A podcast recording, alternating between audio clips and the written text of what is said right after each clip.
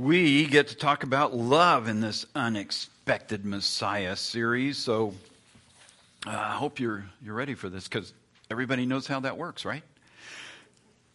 Well, let's just see how this how this goes because God has done such an amazing job in revealing love toward us, and we get to experience that in ways that are mind blowing because of Jesus, because he came, he left heaven, which was like less uh, comfortable here than where he was, and then he experienced the horrendous pain that was part of his journey and being here to rescue us. So we're going to look at love, the unexpected Messiah. Love is extreme good for someone else. I, have seen a couple of things on Facebook which has all knowledge and wisdom.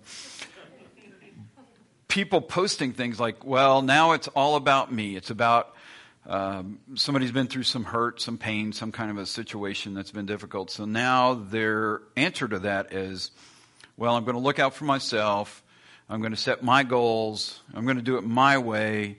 I'm going to promote myself. Yeah, wow. That's going to be a great life. And it's the opposite of what God intended for us. Not that there's not a place for goals and taking care of ourselves, because we can't do much for others if we don't.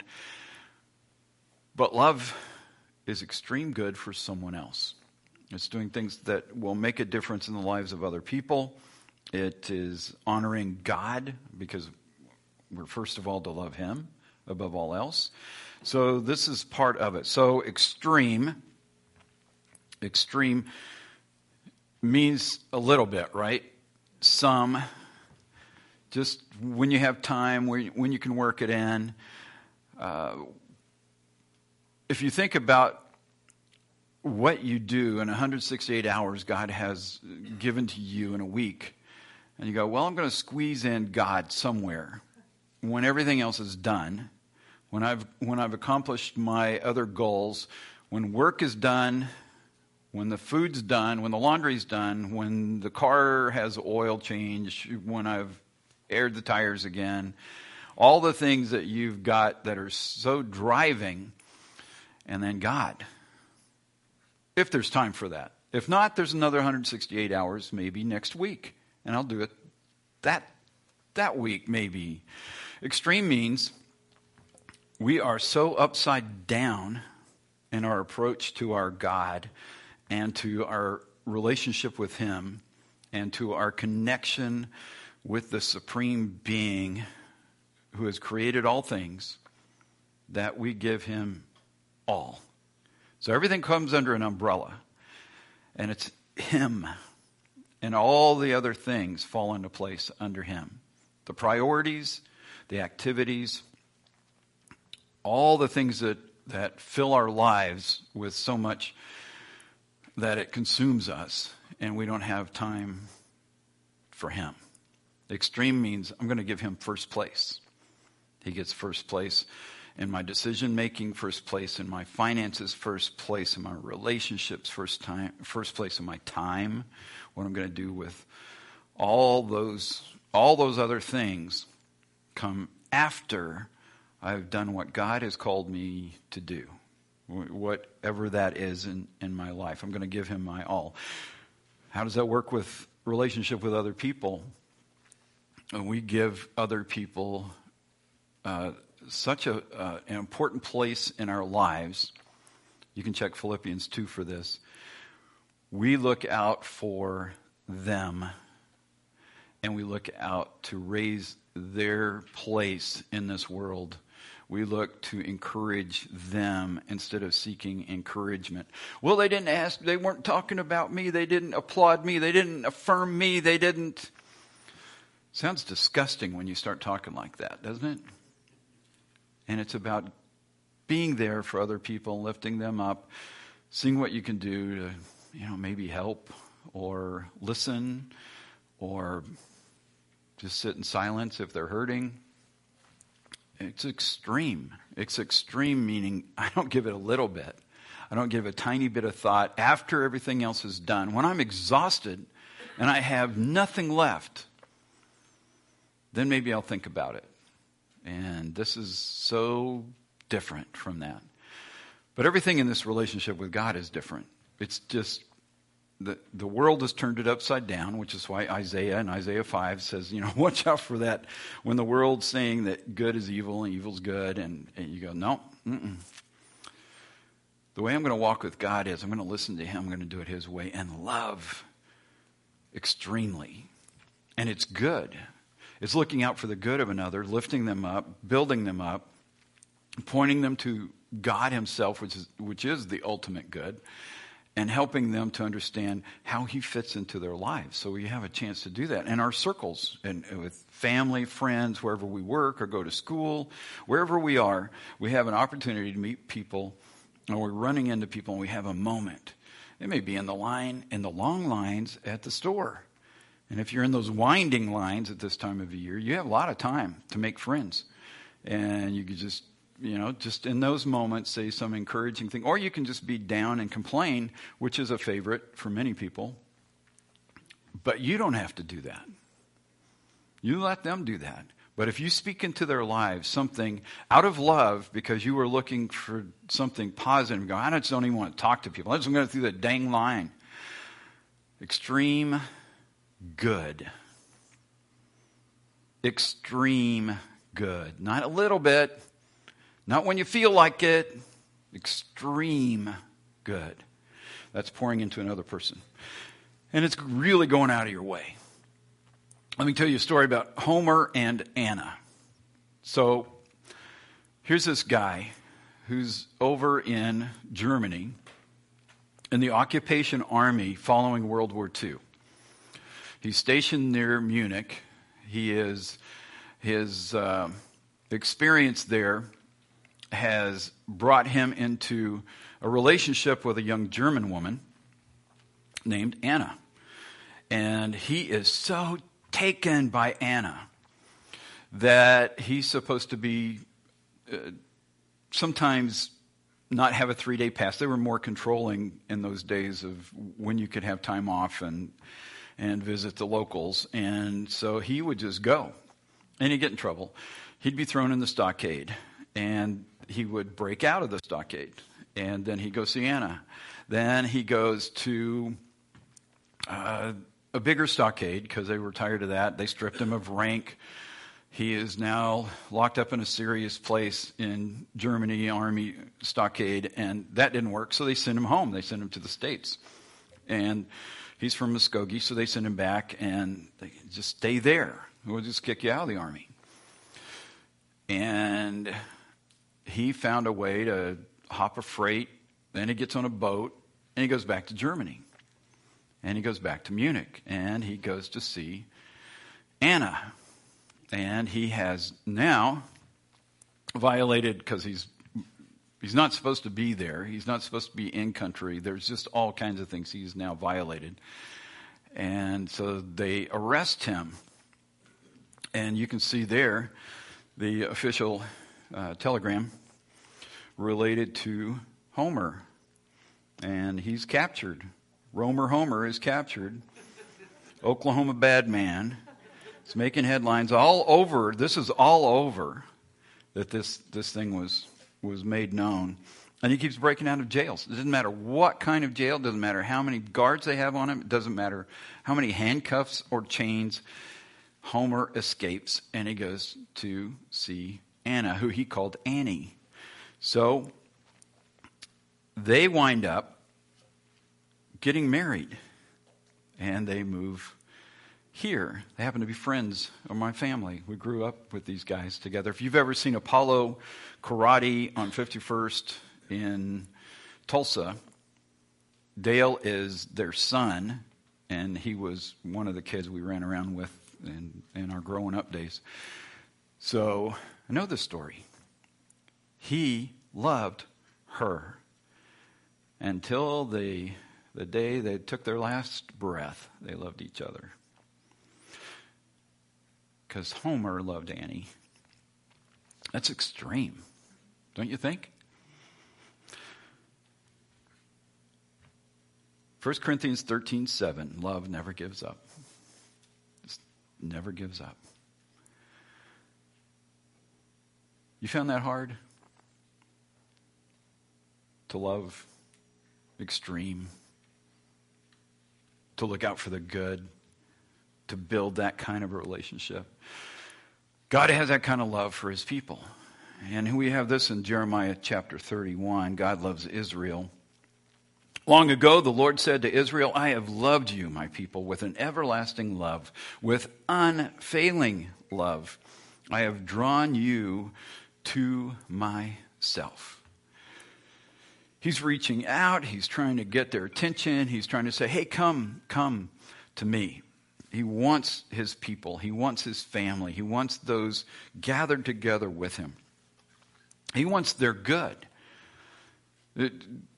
If you've ever read through some of the early books, the first five books of the law in the Old Testament, and you see a list, and there's like, oh, look at all these rules. Look how horrible this is. Because that's the typical attitude, isn't it? Look at these rules and how horrible to have these rules. And yet, the very thing that God is doing is looking out for their good and separating them from the rest of the cultures around them to set them up for success. And obviously, we don't want success and we don't want it good in our lives because we read through a list like that and go, that is just horrible. It's ultimately good because he's reaching out to them and he wants to bring them into this relationship. So I've loved you, my people, with an everlasting love. And you can experience that now.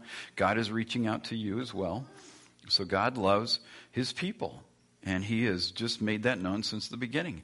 And he will go to extremes to show his love. And he will go in such a way because he wants the good. He wants to raise people up. He wants them to experience the very best. So he's willing to do that in the midst of cultures that are opposed to him. So let's look at that. Empires of darkness. Empires of darkness. And we're going to start with the Assyrians. They have uh, done some horrible things. They were a, a intense culture. They worshiped uh, other gods. Uh, these are the, the rebellious gods who were dragging people down. Those gods are not loving their people. They want to control them. They want to make sure that they drive a wedge between the one true God and people. They don't want them to know Him. Their approach to other cultures when they invaded, if they found people that they didn't the opposing armies or whatever they found, they, they enjoyed skinning people alive or removing organs one by one while the people are still experiencing this pain, or um, putting them on poles and uh, just running them through their, their system. They were, they were a horrible bunch of people with, and they think they're they're honoring their God, their gods, as they go about this. Not very loving, not a good way to, to uh, reach other people. Northern Israel, the ten tribes in the north, were invaded by Assyria and hauled off into captivity. That, that's the group that came in. But they, they are there and they are evil. They are doing their best to divide people from that which is loving and good and to and to drive this the people as far away from the from the love of God as they can. Today we have other empires that exist. We have one like China, and in that system, even though they make most of the things we use in this country, their system is such that it drives people from God. The whole idea of the leadership in the country is to keep people far away from God. If they try to set up a church, uh, they will send in the police or an army, haul the people away, put them in prison, and burn the place down. They will, if they find them with a Bible, do you know how scary Bibles are? Or a Bible app. They can go to prison. They can be killed. They'll definitely be tortured. Why? Why is it so frightening to have a connection with the living God? Why is it that a, uh, a country is huge. And at this point, their wealth rivals what we have in the United States. You know, they have wealth, they have position in this world, and they are so afraid that God might be known, that a Bible might get loose, that a Bible app might be read, that people in some way would connect with the Most High God.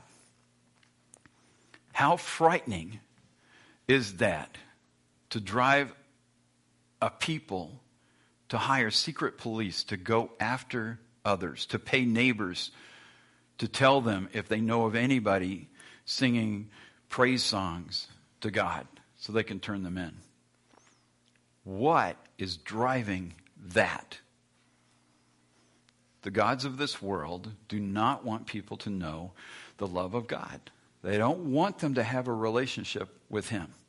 So, whole countries, whole empires are busy, have been busy for centuries, for millennia, to divide people from and keep them from knowing the love of God.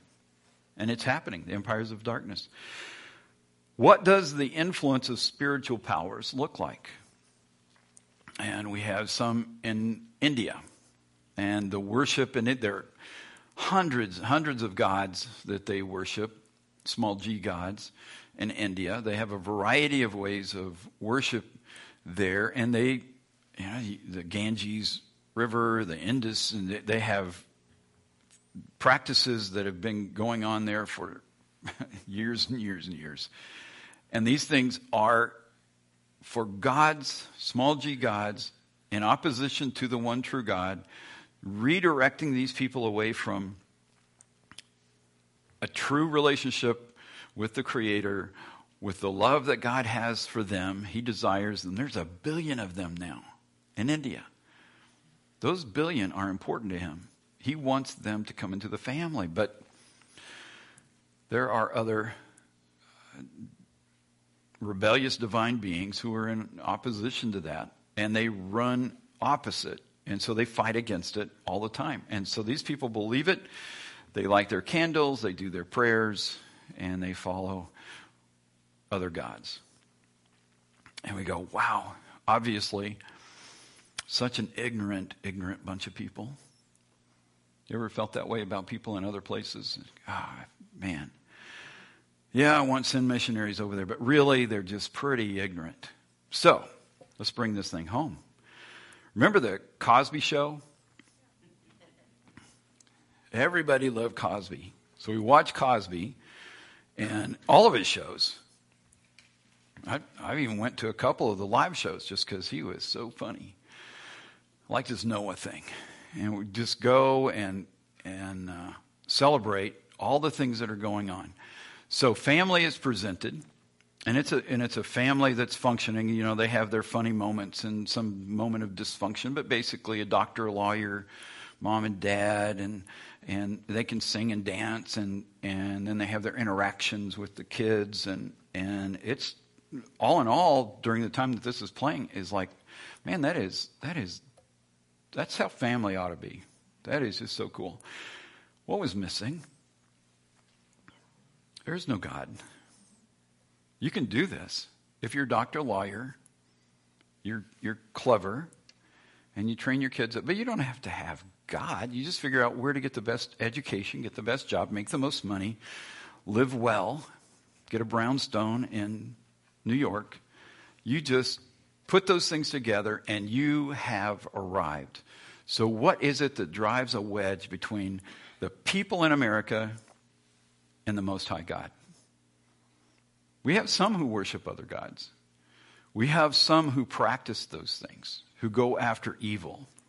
Even as evil as the Assyrians. There are cartels who do exactly those kind of things. That stuff exists. It's not the major thing. What is bigger for us?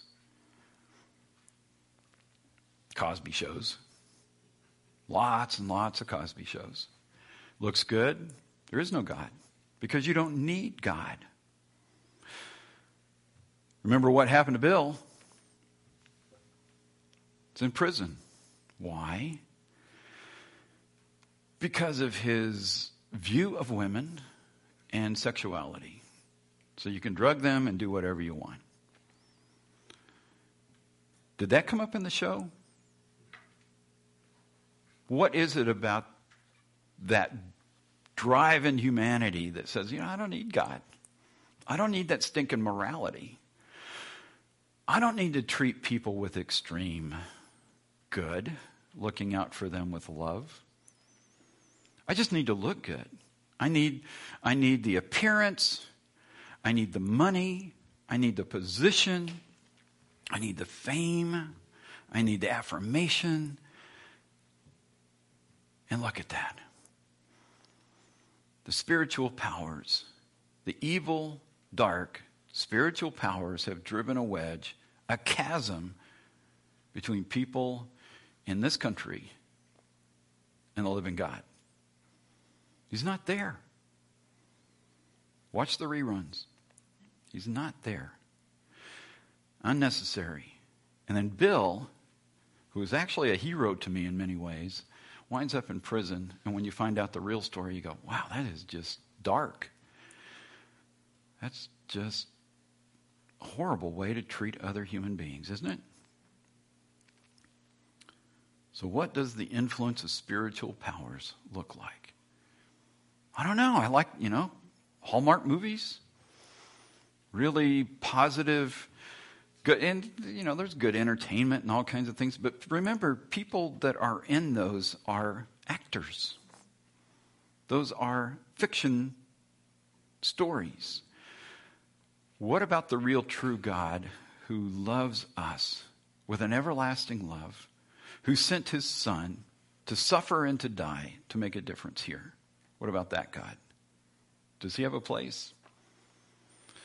Absolutely. He's trying to win all of these people Cosby family, the people in India, the people in China. He tried to reach the Assyrians.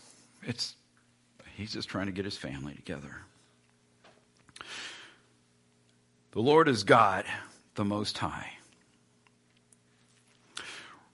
Rebel gods, including Satan, inspire, distract, intimidate, and manipulate people around the world in anti God and anti Christ beliefs and pursuits. Just as an aside, when you hear the term antichrist and you put say it faster it's Antichrist. Then you come up with, oh, that's prophetic. That's coming at the end. That's when it's going to happen. There's one and he's evil and he's bad and watch out for him because that's coming and it's in, in the end of the world and it's going to be bad. And I hope we get raptured before that. And so you come up with a whole series of things. And John, read through the letters, First John, Second John, you just find out Antichrist have been here since the get go. Anti Christ opposed to the Messiah, opposed to his truth, opposed to what God is trying to do in bringing this love, this extreme good into the lives of people. And they're going, the, they want, the Antichrist want to go a different direction. Been happening 2,000 years, still happening. These are uh, entities, there are spiritual beings who are driving. Uh, headlong into people and trying to divide them, distract, intimidate, manipulate people around the world, and they stir up people. God loves people and has made himself known in many ways so they can live their lives fully and eternally. He is investing in people's lives to make a difference. They are opposed to what he's trying to do. You can read the news pretty much every day. You can listen to it on TV, radio, internet, wherever you want to get it and you will hear anti God, anti Christ, and the things that are being that are unfolding all around you. It is just the world we live in. God is offering something else. He wants you to know that He loves you and that He has something else in mind. God's solution to the evil in the world. Declare the powerful plan. So he wants to say, I'm coming. Uh, the Messiah is coming. So you ready for that? The Messiah is coming to take over, destroy the destroyers, and take people home. Now we get to destroy the destroyers even in Genesis chapter 3 when the serpent shows up and God says, I'm, I'm sending help. I'm going to send somebody who's going to crush his head. It's coming. That's coming. So we know we have, we, we have a little bit of a hint that God has a plan and that somebody's going to come and take out that, that devil, which is good news. So he's coming to do that. So we know that there's a plan in place and that things are working out. We are dealing, uh, or we're, this is the series, The Unexpected Messiah. When we read through some of these prophecies, we are 2,000 years into this. People have been celebrating Christmas a while, long enough that we have traditions and, and decorations and songs, and we know about it. So that's, that's where we are today. When Jesus showed up, nobody had the decorations up, and we didn't have one Christmas carol. He shows up. There is no music in the background when he's born in that stable. No music playing. The angels are singing, but that's a song from somewhere out there. Huh. So, what was God thinking when he did this? That's where we come to this part. Keep the details top secret. God's solution to the evil in the world, he's declared that there's a plan, he's sending help, and then he keeps it secret. This ought to be a great lesson for everybody. I want to know everything God has in mind for me. I want to know what his plan is for next week, well, maybe even this afternoon, and for the next 10 years and just lay it out for me. And actually, I just want to pick and choose. I'm good with this one. I don't like that one. This one's good. That one's, nah. This is God's plan. He kept it secret. Do you ever watch any spy movies? You know, the worst thing you can do is say, hey, I'm a spy. I'm, I'm sneaking into your place at 9.30. You don't do that. Why? Because you're accomplishing a goal that has to have secrecy. That's what he did. The Messiah's first coming and purpose is hidden in the Bible, and neither the human nor spiritual enemies of God understood it. They didn't understand it. Remember the the apostles, they're, they're following Jesus around. He's explained a lot of things to them. They're still trying to piece that thing together. You know, he says, Well, I'm going to go die, you know, and then three days later, I'm going to come back alive. Yeah, yeah, right. Where can we go get some dinner? Because they're just not, mm. And he'd go through and he'd give them a little hint. They, they didn't get it. And he goes over and over, and then, then he actually is arrested, and he goes, like, that's a secret. I've been telling you this for days. And it was for them. And so they all run off. And then he's comes back, freaks them out. Why should that have freaked him out when he's told them, I'm coming back over and over? And he was just blunt with them. It didn't make any difference. But all the things leading up to this, the, the idea of the Messiah, his dying on the cross, his coming back to life, it's in the scriptures. But in Luke 24, when Jesus is on the road with the two guys going to Emmaus, he has to open their minds. Remember that? Opens their minds and explains to them where he is in all the scriptures. They didn't know. It was a secret. Why? Because the enemy, the anti God beings in the high places, in the spiritual places, would see to it that they disrupted this. And they thought they were being clever. Let's just have him killed. Let's just get rid of the Son of God. He won't listen. He doesn't want to follow Satan, try to tempt him. He wouldn't go with it. So, nope. Let's do this. So here's the plan. God's wise plan out of 1 Corinthians chapter 2, verses 7 and 8. The wisdom we speak of is the mystery of God. His plan that was previously hidden, even though he made it for our ultimate glory before the world began, but the rulers of this world have not understood it. If they had, they would not have crucified our glorious Lord. It was a secret. They would have done everything they could to keep him alive. He had to pay the penalty for sin. He had to die so he could break death. And the way to break death is to go, to die, to go to the underworld and defeat death and then come back. And he took the keys. He took the keys. He did it. They didn't see that coming. So while he's down there, we're told in First Peter, he's down there preaching. Yeah, like, neener, neener. Well, I don't know. It's not really, that's not in the Greek. He's going, uh No, I win. You guys are staying here, and I'm going to set a whole bunch of people free. And now the secret's out.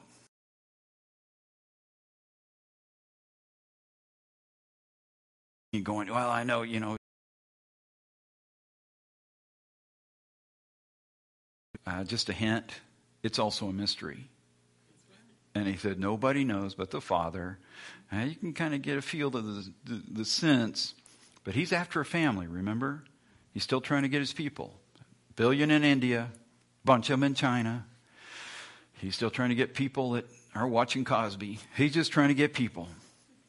Come on, y'all. Come to me. Watch out for all that anti God, anti Christ stuff that's all around you and come. Because His love is extreme and His love is good. And He's looking out for us. But he didn't get fooled, sucked in, and think, wow, I just need to give this information. I need to give all this information. I need to lay it out so all the people in Israel and the Jewish people and everybody can know, and then they'll feel so good about themselves because, see, it's all just laid out. It's laid out for all the enemy to see, too. And so when you say, God, I, I just need your plan, I need it detailed, about every 15 minutes, your plan for me, and, and just lay that out. Who else is looking over your shoulder and seeing that, and who is coming after you if they know what it is? So, do you seriously want to ask God to give you that anymore? Keep it a mystery. Let Him guide and direct the way He does. Let Him do it through the Holy Spirit. Let Him do it in the ways that He communicates so that it confuses and confounds and messes with them. All of them. And sometimes, remember, He's speaking in the people's ears. That's how the Assyrians got the way they did. That's why the Chinese are doing what they're doing. He gets human beings to listen, and they go the direction they go. It's just all around us. We need Him, and we need Him to do it His way and we need him to have secrets. And we need to know that he is, well, we should know this. He's trustworthy. His plan will work out. It's just so amazing. So Gabriel tells Mary God's plan. This is Luke 1 28 to 33. You're familiar with this, just not in the context I've just given you. Gabriel appeared.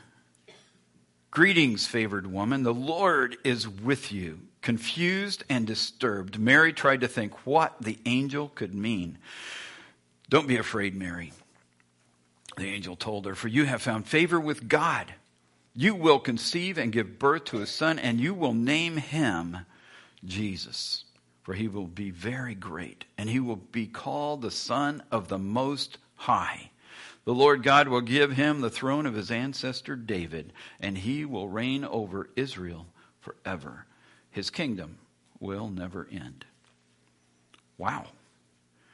That's not what they told me in synagogue class. Huh, because it's a mystery. This is God's plan. He's been saving it. He's been waiting for Mary, and Mary arrives, and now's the time. That's how this works. God made a way because he loves you. John 3:16 for God so loved the world that he gave he gave his only begotten son that whoever believes in him shall not perish but have eternal life. He loves you. He's trying to bring his family together. So what are your plans for now and eternity? What are the plans that you have? Do they include having God as a priority, or listening to the anti God, anti Christ influences and influencers all around. All around. They speak in your family. They will try to keep you from following Christ. They will keep you busy. They will keep you off balance. They'll keep you arguing around the dinner table. They will interrupt holiday times when you're going, yeah, I want to set a time where I want to focus on the Lord and what He has done. And they will keep you so busy wrapping presents late into the night, fixing pecan pie, and you won't have a clue because you're so foggy brained that Jesus was born on that day, or you kind of know it, but still what? See the problem? There's a God in heaven who loves you, and He has given you an opportunity to get close to Him. He wants your family to come close too. Your friends, your coworkers, people in school with you, whatever, wherever they are, He wants them to come. Don't let them stand in the way. Do not let them stand in the way. And if you're listening to a bunch of bunk on the internet or TV or somewhere, stop it. It's not going to draw you closer. Now, if you can identify it and you go, okay, I need to understand the world I live in, fine. Don't get sucked into it. All around you, anti God, anti Christ, the influences are thick, but God loves you with an everlasting love, a love that is extreme and is for your good. He wants to bring you into that. What are your plans for now and eternity? Homer desperately went after Anna, time and again. God has reached out to you and others to bring people into the family and get them close to Him. He's reached out over and over and over to get you close. He's still, He's just an extreme God. That's just how He works. God knew you would be coming along one day, and out of love sent His Son to make a difference to overcome the darkness, to bring light into the world, and to give you life. So, how will you respond to Him today? With all that's going on in your life, with the holidays upon us, who takes priority? What is His place in your life? And where will He be six months from now? eight months from now, a year from now. He has loved you with an extreme love for your good. Ah, oh, come, oh, come, Emmanuel. Father, thank you. Thank you for sending Jesus. Thank you for making a difference in our lives. Thank you for overcoming the darkness. Thank you for revealing to us the light. And Lord, help us to keep that love in perspective. To love you greatly, to love others as you give us the love to do so extremely. In Jesus' name, amen.